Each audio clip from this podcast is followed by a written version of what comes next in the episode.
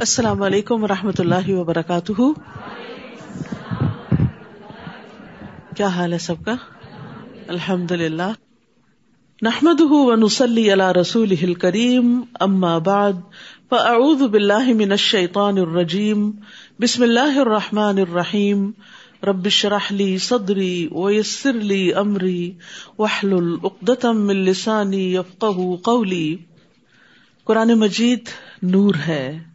اللہ سبحانہ تعالیٰ فرماتے ہیں، یا ایہا الناس قد جاءکم برہان من ربکم وانزلنا الیکم نورا مبینا، اے لوگو بلا شبہ تمہارے پاس تمہارے رب کی طرف سے ایک واضح دلیل آ گئی ہے اور ہم نے تمہاری طرف ایک واضح نور نازل کیا ہے۔ تو نور، روشنی کیا دکھاتی ہے؟ اندھیروں میں راہ دکھاتی ہے۔ تو یہ زندگی اندھیروں سے بھری ہوئی ہے، جہالت کے، لا علمی کے۔ اس میں جب قرآن کا نور آتا ہے تو انسان کو صحیح اور غلط کا فرق پتہ چلتا ہے اور صحیح راستہ معلوم ہوتا ہے۔ زید بن ارقم رضی اللہ عنہ سے مروی ہے، وہ کہتے ہیں کہ رسول اللہ صلی اللہ علیہ وسلم نے فرمایا، آگاہ رہو اے لوگو، میں ایک انسان ہوں، قریب ہے کہ میرے رب کا بھیجا ہوا میرے پاس آئے تو میں اسے قبول کر لوں، اور میں تم میں دو بھاری چیزیں چھوڑے جا رہا ہوں، ان میں سے پہلی اللہ کی کتاب ہے جس میں ہدایت اور نور ہے۔ اس کتاب میں کیا ہے؟ ہدایت اور نور ہے، تو تم اللہ کی کتاب کو پکڑے رکھو۔ اب یہ نہیں کہ صرف رمضان تک پکڑنا ہے اور پھر چھوڑ دینا ہے، نہیں، اس کو پکڑے رکھو اور اس کے ساتھ مضبوطی سے جڑے رہو، یعنی اسے اپنی زندگی کا حصہ بنا لو۔ اور آپ نے اللہ کی کتاب پر بہت زور دیا اور اس کی خوب رغبت دلائی، یعنی لوگوں کو شوق دلایا کہ وہ قرآن کے ساتھ اپنا تعلق مضبوط کریں۔ پھر آپ نے فرمایا، دوسری چیز میرے اہل بیت ہیں، میں تم لوگوں کو اپنے اہل بیت کے بارے میں اللہ کی یاد دلاتا ہوں، یعنی ان کے ساتھ احسان کا رویہ اختیار کرنا۔ میں تم لوگوں کو اپنے اہل بیت کے بارے میں اللہ کی یاد دلاتا ہوں میں تم لوگوں کو اپنے اہل بیت کے بارے میں اللہ کی یاد دلاتا ہوں۔ تو ہمارے لیے لازم ہے کہ ہم اس زندگی کے سفر میں رسول اللہ صلی اللہ علیہ وسلم کے ارشادات کو یاد رکھیں۔ نوواں پارہ۔ اعوذ باللہ من الشیطان الرجیم، بسم اللہ الرحمن الرحیم، قال الملأ الذین استکبروا من قومه لنخرجن يا شعيب والذين آمنوا معك والذين آمنوا معك من قريتنا أو لتعودن في ملتنا، قال أولو كنا كارهين۔ شروع کرتی ہوں اللہ کے نام سے جو بے انتہا مہربان نہایت رحم فرمانے والا ہے۔ اس قوم کے متکبر سرداروں نے کہا، شعیب ہم تجھے اور ان لوگوں کو جو تیرے ساتھ ایمان لائے ہیں اپنی بستی سے نکال دیں گے، یا پھر تمہیں ہمارے دین میں واپس آنا ہوگا۔ شعیب علیہ السلام نے کہا، خواہ ہم اسے ناپسند کرتے ہوں تو بھی۔ تو ہم دیکھتے ہیں کہ ہر نبی کی مخالفت اس قوم کے بڑے بڑے لوگوں نے کی، ایلیٹ کلاس نے کی، اور اس کی بنیادی وجہ کیا تھی کہ وہ اپنے آپ کو بڑا سمجھتے تھے۔ وہ سمجھتے تھے کہ اگر نبوت بھی آنی تھی تو اس کے حقدار ہم زیادہ تھے، ہمارے پاس یہ سب کچھ آنا چاہیے تھا، ہم لوگوں کو گائیڈ کرتے، اور اب چونکہ نبوت کسی اور کے پاس آ گئی ہے تو ہم اس کی پیروی کرنے والے نہیں۔ تو متکبر لوگوں کا طریقہ کار ایک ہی جیسا ہوتا ہے، وہ ناحق طریقے سے جھگڑا اور بحث کرتے ہیں، اور اگر اس پہ بے بس ہو جاتے ہیں تو دھمکیوں پہ اتر آتے ہیں۔ اور یہاں پر وہ دھمکیاں دے رہے ہیں کہ ہم تمہیں اپنی قوم سے نکال دیں گے، اپنے ملک سے نکال دیں گے، ہم تمہیں اپنے درمیان برداشت نہیں کرتے، اور جو تمہارے اوپر ایمان لے آئے ہیں ان کو بھی نکال دیں گے، یا پھر لازماً تمہیں ہماری ملت میں واپس آنا ہوگا، ہمارے طریقوں کو فالو کرنا ہوگا۔ تو شعیب علیہ السلام نے صرف اتنا کہا، اولو کنا کارہین، کیا پھر بھی اگر ہم اسے ناپسند کرتے ہوں؟ کیونکہ اہل ایمان کے لیے ایمان کو چھوڑنا، دین کو چھوڑنا، دین کے طریقے کو چھوڑنا انتہائی ناپسندیدہ ہوتا ہے، اور جس شخص کو ایمان کی حلاوت ایک دفعہ نصیب ہو جاتی ہے پھر وہ ایمان کو ترک نہیں کرتا۔ انس رضی اللہ عنہ سے روایت ہے کہ نبی صلی اللہ علیہ وسلم نے فرمایا، تین باتیں جس کسی میں ہوں گی وہ ایمان کی مٹھاس پا لے گا، یہ کہ اللہ اور اس کا رسول اس کے نزدیک ہر چیز سے زیادہ محبوب ہوں، اور یہ کہ آدمی جس کسی سے محبت کرے صرف اللہ کے لیے کرے، کوئی دنیا کا لالچ بیچ میں نہ ہو، اور یہ کہ کفر میں دوبارہ لوٹنے کو اس طرح ناپسند کرے جیسا کہ وہ آگ میں پھینکے جانے کو ناپسند کرتا ہے۔ یعنی اسلام سے پھر مرتد ہو کے کفر کی طرف جانا اس کے لیے ایسے ہی ہو جیسے جہنم میں جانا ہے۔ قد افترینا علی اللہ کذبا ان عدنا فی ملتکم بعد اذ نجانا اللہ منہا، اگر ہم تمہارے دین میں دوبارہ چلے جائیں، تمہارے دین میں، کیونکہ انبیاء کا شرک والا دین کبھی نہیں رہا، تو اس کا مطلب یہ ہوگا کہ ہم نے اللہ پر جھوٹ باندھا تھا، یعنی جو کچھ ہم تمہیں کہہ رہے تھے وہ بالکل غلط بات تھی، جبکہ اللہ اس سے ہمیں نجات دے چکا ہے، ہم سے یہ ممکن نہ ہوگا کہ ہم اس میں دوبارہ چلے جائیں، الا یہ کہ ہمارے رب کی ایسی ہی مشیت ہو۔ ہمارے رب نے علم سے ہر چیز کا احاطہ کر رکھا ہے، ہم اللہ ہی پر بھروسہ کرتے ہیں۔ علی اللہ توکلنا ربنا افتح بیننا وبین قومنا بالحق وانت خیر الفاتحین، اور پھر دعا کی، اے ہمارے رب، ہمارے اور ہماری قوم کے درمیان انصاف سے فیصلہ کر دے، اور تو ہی سب سے بہتر فیصلہ کرنے والا ہے۔ یہاں پر ہم دیکھتے ہیں کہ ایک نبی بھی اپنے نیک عمل پر، اپنے ایمان پر غرور نہیں کرتے۔ انسان کو کبھی یہ نہیں سوچنا چاہیے کہ نیکی کی آج جس حالت پر میں ہوں یا ایمان کے جس درجے پر ہوں، بس یہ اس پر تو مجھے ہمیشگی حاصل ہو گئی، نہیں، الا ان یشاء اللہ، یہ اللہ ہی کے فضل سے ہوا اور اس پر اس وقت تک قائم رہوں گا جب تک اللہ چاہے گا۔ تو انبیاء اور صالحین ہمیشہ سے یہ جانتے ہیں کہ ان کا دین پر ثابت قدم رہنا اللہ کی مشیت کی وجہ سے ہے، اس میں ان کا اپنا کوئی کمال نہیں۔ اگر آج ہم یہاں آ کر بیٹھے ہیں تو ہمارا کمال نہیں، ہمارے لیے یہ راستے اللہ سبحانہ تعالیٰ نے آسان کیے اور ہمارے دلوں کو اپنی کتاب کی طرف راغب کیا۔ اور یاد رکھیے، دل اللہ کے ہاتھ میں ہے، اسی لیے نبی صلی اللہ علیہ وسلم بکثرت یہ دعا مانگتے تھے، اور وہ اللہ کے رسول تھے، یا مقلب القلوب ثبت قلبی علی دینک، اے دلوں کے پھیرنے والے، میرے دل کو اپنے دین پر ثابت قدمی عطا فرما۔ تو ہم سب کو بھی اس راستے پر ثابت قدمی کی دعا کرنی چاہیے۔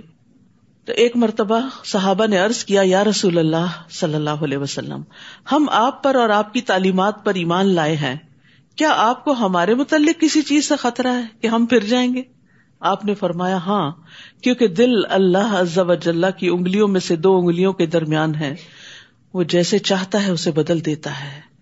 تو اس لیے انسان ہدایت پر ہوتے ہوئے بھی ڈرتا رہے کہ کہیں ایسا نہ ہو کہ کوئی ایسی چیز مجھے اس دین سے پھیرنے کا سبب بن جائے، خصوصاً جب انسان کو ایمان کی، دین کی، قرآن کے علم کی حلاوت محسوس ہونے لگتی تو وہ سب سے زیادہ قیمتی چیز اس کو سمجھتا ہے، اور اس پر قائم رہنے کی پھر دعا بھی کرتا ہے، اپنا کمال نہیں سمجھتا۔ یاد رکھیے، ایک لمحے میں دل پلٹ سکتے ہیں، ایمان سے کفر کی طرف الٹ سکتے ہیں۔ جبیر بن نفیر سے مروی ہے، وہ کہتے ہیں، میں ہمس میں ابو الدرداء کے پاس ان کے گھر گیا تو وہ اپنی مسجد میں کھڑے نماز پڑھ رہے تھے، جب وہ تشہد میں بیٹھے تو نفاق سے اللہ عز و جل کی پناہ مانگنے لگے۔ جب انہوں نے سلام پھیرا تو میں نے ان سے کہا، اے ابو الدرداء، اللہ آپ کو معاف فرمائے، آپ کا نفاق سے کیا تعلق؟ آپ کو کیوں منافقت سے ڈر لگ رہا ہے؟ آپ اور نفاق کا کیا جوڑ؟ انہوں نے تین دفعہ کہا، اللہم غفرن، اللہم غفرن، اللہم غفرن، اللہ تو معاف کر دینا۔ فرمایا، اللہ کی قسم، ایک آدمی ایک گھڑی میں ہی ایک فتنے میں ڈال دیا جاتا ہے اور وہ اپنے دین سے پھر جاتا ہے۔ یعنی بعض اوقات شیطان کوئی ایسا وسوسہ دل میں ڈالتا ہے کہ انسان کہیں سے کہیں پہنچ جاتا ہے۔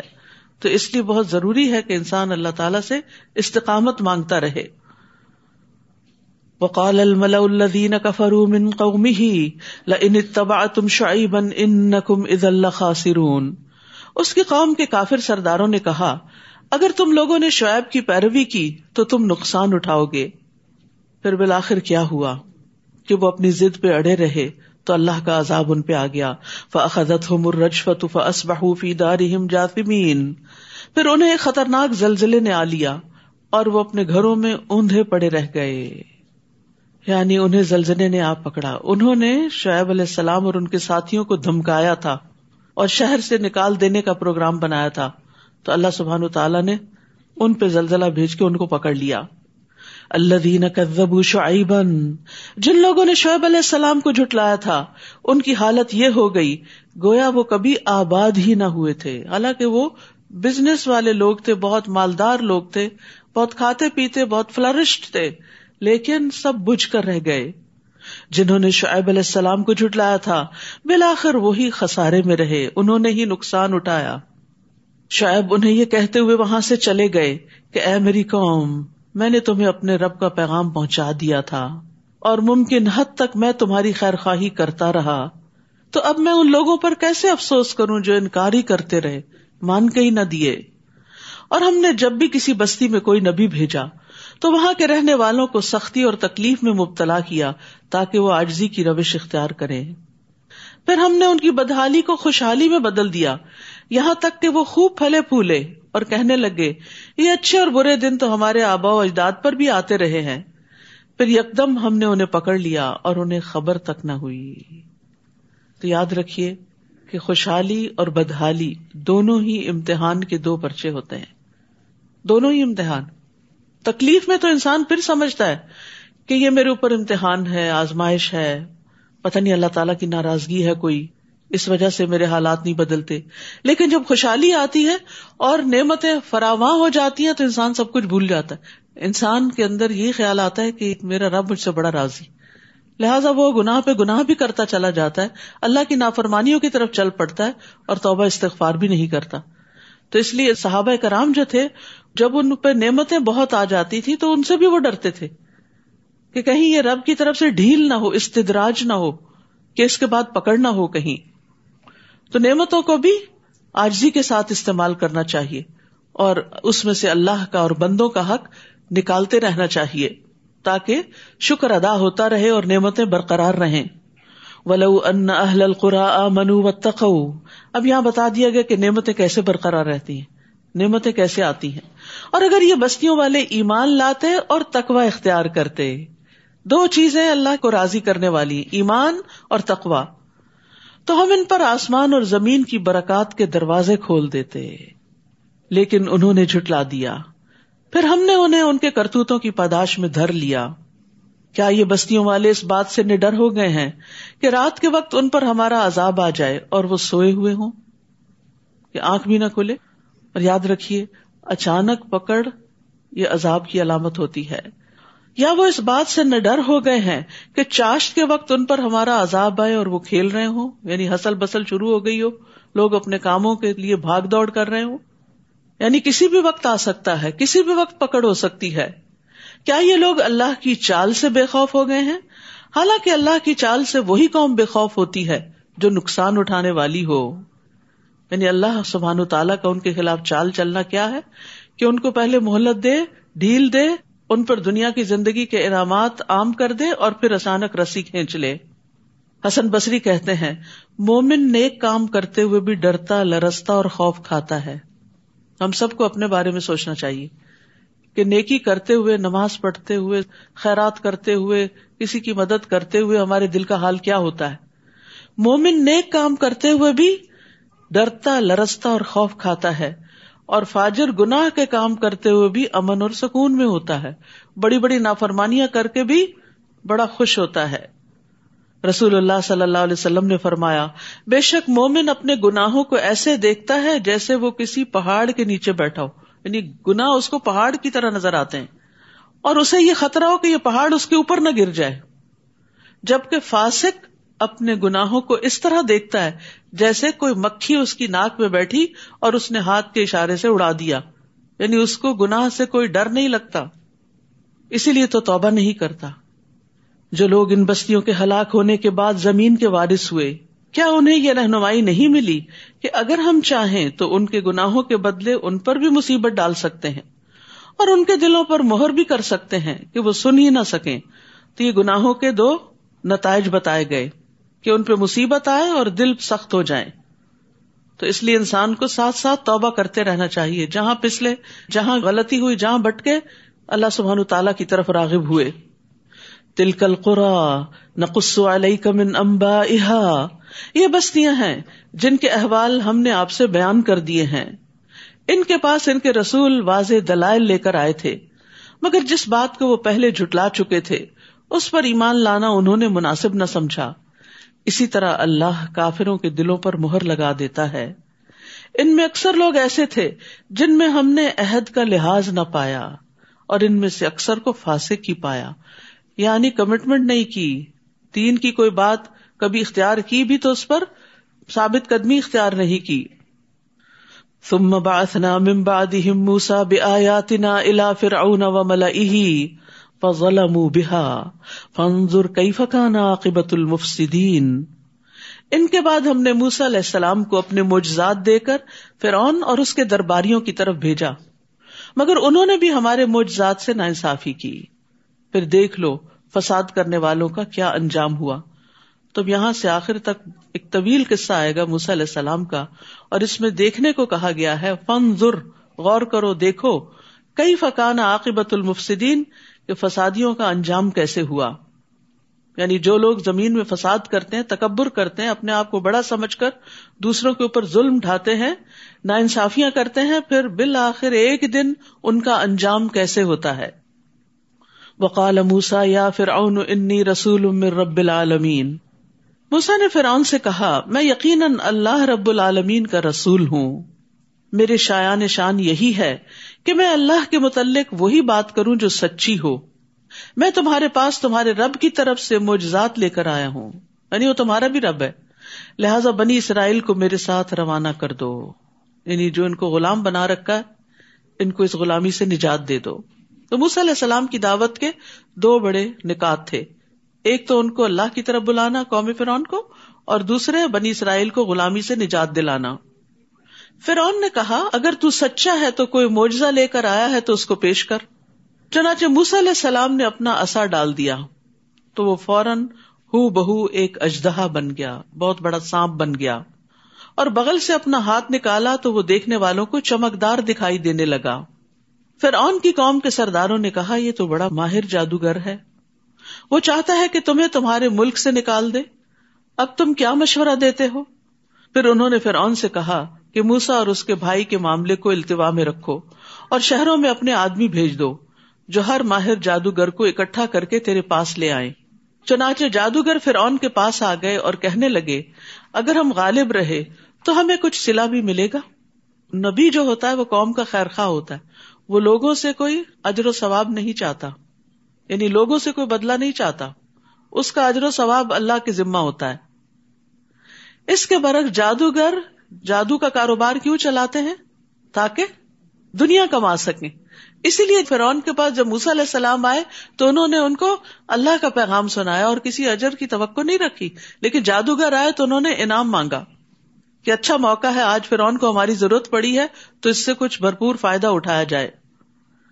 چنانچہ جادوگر فرعون کے پاس آ گئے اور کہنے لگے اگر ہم غالب رہے تو ہمیں کچھ صلہ بھی ملے گا.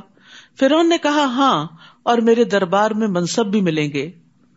پھر مقابلے کے وقت جادوگر کہنے لگے موسیٰ تم ڈالتے ہو یا ہم ڈالیں؟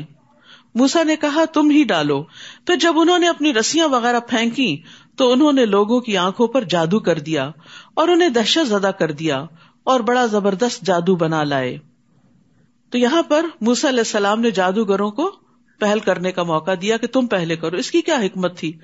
اصل بات تو اللہ ہی بہتر جانتا ہے، لیکن یہ کہ موسیٰ علیہ السلام دیکھنا چاہتے تھے کہ جادوگر زیادہ سے زیادہ کیا کرتے ہیں، ان کی کارکردگی پہ غور کرنا چاہتے تھے، اور پھر یہ بھی کہ جب یہ اپنی چالاکیوں سے فارغ ہو جائیں تو پھر موسیٰ علیہ السلام ان کے اوپر حملہ آور ہوں. اور ویسے بھی یہ کہ حق جب آخر میں آئے گا تو دلوں پر اثر انداز بھی ہوگا. ہم نے موسیٰ کی طرف وحی کی کہ اب تو بھی اپنا عصا ڈال دے. عصا کا پھینکنا تھا کہ وہ اژدہا بن کر فوراً ان کے جھوٹے شعبدے کو نگلنے لگا، اور یہی حکمت نظر آتی ہے کہ سارا جادو ختم ہو گیا. چنانچہ حقیقت ثابت ہو گئی اور جو کچھ ان جادوگروں نے بنایا تھا وہ ملیح میٹ ہو گیا. یہ جو آیتیں ہیں فَلَمَّا أَلْقَوْا قَالَ مُوسَىٰ مَا جِئْتُمْ بِهِ السِّحْرُ اور یعنی سورت یونس کی ایٹی ون اور ایٹی ٹو، اور پھر سورت الاعراف کی ایک سو اٹھارہ سے ایک سو بائیس، اور سورت طاہا کی سکسٹی نائن آیت، اور یہ آیت یہاں سے فوقع الحق وبطل ما كانوا يعملون. اگر کسی کے اوپر شک ہے آپ کو کہ اس پہ جادو ہے تو ایک برتن میں پانی ڈال کے ان پہ یہ آیات پڑھی جائیں اور پھر مسور کے سر پہ بہا دیا جائے تو اس کو افاقہ ہوتا ہے. فوقع الحق وبطل ما كانوا يعملون فغلبوا هنالك وانقلبوا صاغرين. فرعون اور اس کے ساتھی اس مقابلے میں مغلوب ہوئے اور وہ ذلیل و خوار ہو کے پلٹے، اور جادوگر بے اختیار سجدے میں گر پڑے. حق نظر آ گیا تھا نا ان کو، اور کہنے لگے ہم رب العالمین پر ایمان لائے جو موسیٰ اور ہارون کا رب ہے. اب آپ دیکھیے پھر دو گروہ ہو گئے. فرعون نہیں مانا، ضد میں ہے، لیکن جادوگر جن کا جادو ملیا میٹ ہوا، عاجز ہوئے، وہ مان گئے کہ یہ جادو نہیں ہے جو موسیٰ کے پاس ہے علیہ السلام، یہ حق ہے، لہذا وہ حق کے آگے جھک گئے. تو ایک سچا انسان جو ہوتا ہے، چاہے وہ زندگی گناہوں میں ہی بسر کر رہا ہو، لیکن جب حق اس کے سامنے آتا ہے تو اس کو فوراً قبول کر لیتا ہے، اس کے سامنے اکڑتا نہیں، ضد نہیں کرتا، وہ شیطان کی روش اختیار نہیں کرتا، وہ آدم علیہ السلام کی طرح اپنی غلطی کا اعتراف کر لیتا ہے. فرعون نے انہیں کہا قبل اس کے کہ میں تمہیں اجازت دیتا تم موسیٰ پر ایمان لے آئے، یقیناً یہ تمہاری ایک سازش تھی جو تم نے اس شہر میں کی تاکہ اس کے باشندوں کو یہاں سے نکال دو، سو تمہیں جلد ہی اس کا انجام معلوم ہو جائے گا. اب فرعون جادوگروں کو بھی دھمکیاں دینے پہ اتر آیا، میں تمہارے ہاتھ اور پاؤں مخالف سمتوں سے کٹوا دوں گا، اگر ایک ہی سمت سے کاٹ دیا جائے تو موت واقع ہو جاتی، پھر تم سب کو سولی پہ چڑھا دوں گا، یعنی نشان عبرت بناؤں گا. جادوگر کہنے لگے ہم یقیناً اپنے رب کی طرف لوٹ کر جانے والے ہیں، یعنی تم نے مار دیا تو کیا ہوا، ہم نے ایک دن مرنا ہی ہے اور اللہ کے حضور واپس جانا ہی ہے، اور ہماری کون سی بات تجھے بری لگی ہے سوائے اس کے کہ جب ہمارے پاس رب کی نشانیاں آ گئی تو ہم ان پر ایمان لے آئے، یعنی ہم ایمان ہی تو لائے ہیں، اس میں ایسی کیا کباہت ہے، ہم نے حق دیکھ کر اس کو پہچانا اور قبول کر لیا. پھر انہوں نے دعا کی ربنا افرغ علینا صبرا وتوفنا مسلمین، اے ہمارے رب ہم پر صبر انڈیل دے اور اس حال میں موت دے کہ ہم فرما بردار ہوں. یا اللہ ہمیں ایسی طاقت عطا کر جس کے ذریعے ہم وہ کچھ برداشت کر سکیں جس کی فرعون ہمیں دھمکی دے رہا ہے، یعنی صبر سے مقابلہ کرنا چاہ رہے تھے، کیونکہ فرعون کی دھمکی کو معمولی دھمکی نہیں تھی کہ ایک ہاتھ اور ایک پاؤں کٹوا دوں گا اور پھر سولی چڑھا دوں گا. آپ سوچئے اپنے آپ کو وہاں رکھ کے دیکھیے کہ خوف سے کتنا برا حال ہو جائے اگر کوئی آپ کو ایسی دھمکی دے. تو انہوں نے اللہ سبحانہ تعالیٰ سے فوراً مدد مانگی کہ بڑے سے بڑے گھبرا دینے والے موقع پر بھی انسان کو ہمت نہیں ہارنی چاہیے، اللہ سبحانہ تعالیٰ کی طرف رجوع کرنا چاہیے. اور یہاں پر یہ افرغ علینا، افراغ کہتے ہیں برتن میں جو کچھ ہے سب کچھ انڈیل دے، یعنی ہمارا دل صبر سے لبریز ہو جائے. اور پھر انہوں نے اسلام پر فوت ہونے کی دعا مانگی کیونکہ اب زندگی میں کوئی رغبت نہیں رہی تھی اور انہیں فرعون کی دھمکی کی کوئی پرواہ بھی نہیں تھی. ان کا مقصد کیا تھا کہ آخرت میں نجات پا جائیں، جو کچھ اللہ کے پاس ہے اسے حاصل کرنے میں کامیاب ہو جائیں. اور ان باتوں سے فرعون اور ذلیل ہو گیا اور اس کی دھمکیاں بیکار ہو گئیں. اب آپ دیکھیے وہ جو پیچھے بات ہوئی تھی نا کہ لمحے میں دل پلٹ جاتے، یہ اس کی عملی مثال ہے. ان جادوگروں کے دل لمحے میں پلٹ گئے، جب دیکھا عصا کو بس جاتے دیکھا کہ سارا ان کا جادو نگل گیا، تو ضد میں نہیں آئے کہ ہم ہار گئے ہیں، ہم ان کی بات نہیں دیکھتے. انہوں نے کہا اوہ یہی حق ہے، حق کو دیکھتے ہی فوراً قبول کر لیا، دل پلٹ گئے، ایمان کی طرف آ گئے. اور پھر ایمان جب آیا تو اس کی روشنی سے انہیں جو سب سے بڑی فکر لگی وہ آخرت کی تھی، فرعون کی دھمکیوں کی بھی نہیں. اس کے مقابلے میں صبر مانگ لیا لیکن اصل میں آخرت کی کامیابی مانگی. اصل ایمان ہی اس شخص کا سچا ہے جس کو اپنی آخرت کی فکر ہوتی ہے کہ کسی بھی میرے کام کا انجام وہاں کیا ہوگا، آگے کیا بنے گی جو ہمیشہ کی زندگی ہے. وقال الملأ من قوم فرعون اتذر موسیٰ وقومہ لیفسدوا فی الارض، اور فرعون کی قوم کے سردار فرعون سے کہنے لگے کیا تو موسیٰ اور اس کی قوم کو یوں ہی چھوڑ دے گا کہ زمین میں فساد مچاتے پھریں اور تجھے اور تیرے معبودوں کو چھوڑ دیں. وہ کہنے لگا میں ان کے بیٹوں کو مروا ڈالوں گا، اور بنی اسرائیل کو اور دھمکی، اور ان کی عورتوں کو زندہ رہنے دوں گا، اور ہمیں ان پر پوری قدرت حاصل ہے. موسیٰ نے اپنی قوم سے کہا استعینوا باللہ واصبروا، اللہ سے مدد مانگو اور صبر کرو.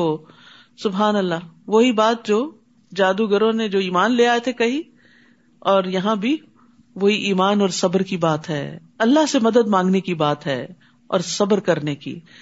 یاد رکھیے ہر مشکل میں، چھوٹی ہو یا بڑی، سب سے پہلے ہمارے دل میں اللہ سبحانہ وتعالیٰ کا خیال آنا چاہیے اور اس سے دعا کرنی چاہیے، اور مشکل کا مقابلہ کرنے کے لیے اللہ سے مدد مانگنی چاہیے. سورۃ البقرہ میں بھی ہم نے پڑھا کہ واستعینوا بالصبر والصلاۃ، تو صلاۃ جو ہے نماز، یہ اللہ سے دعا مانگنے کا بہترین ذریعہ ہے.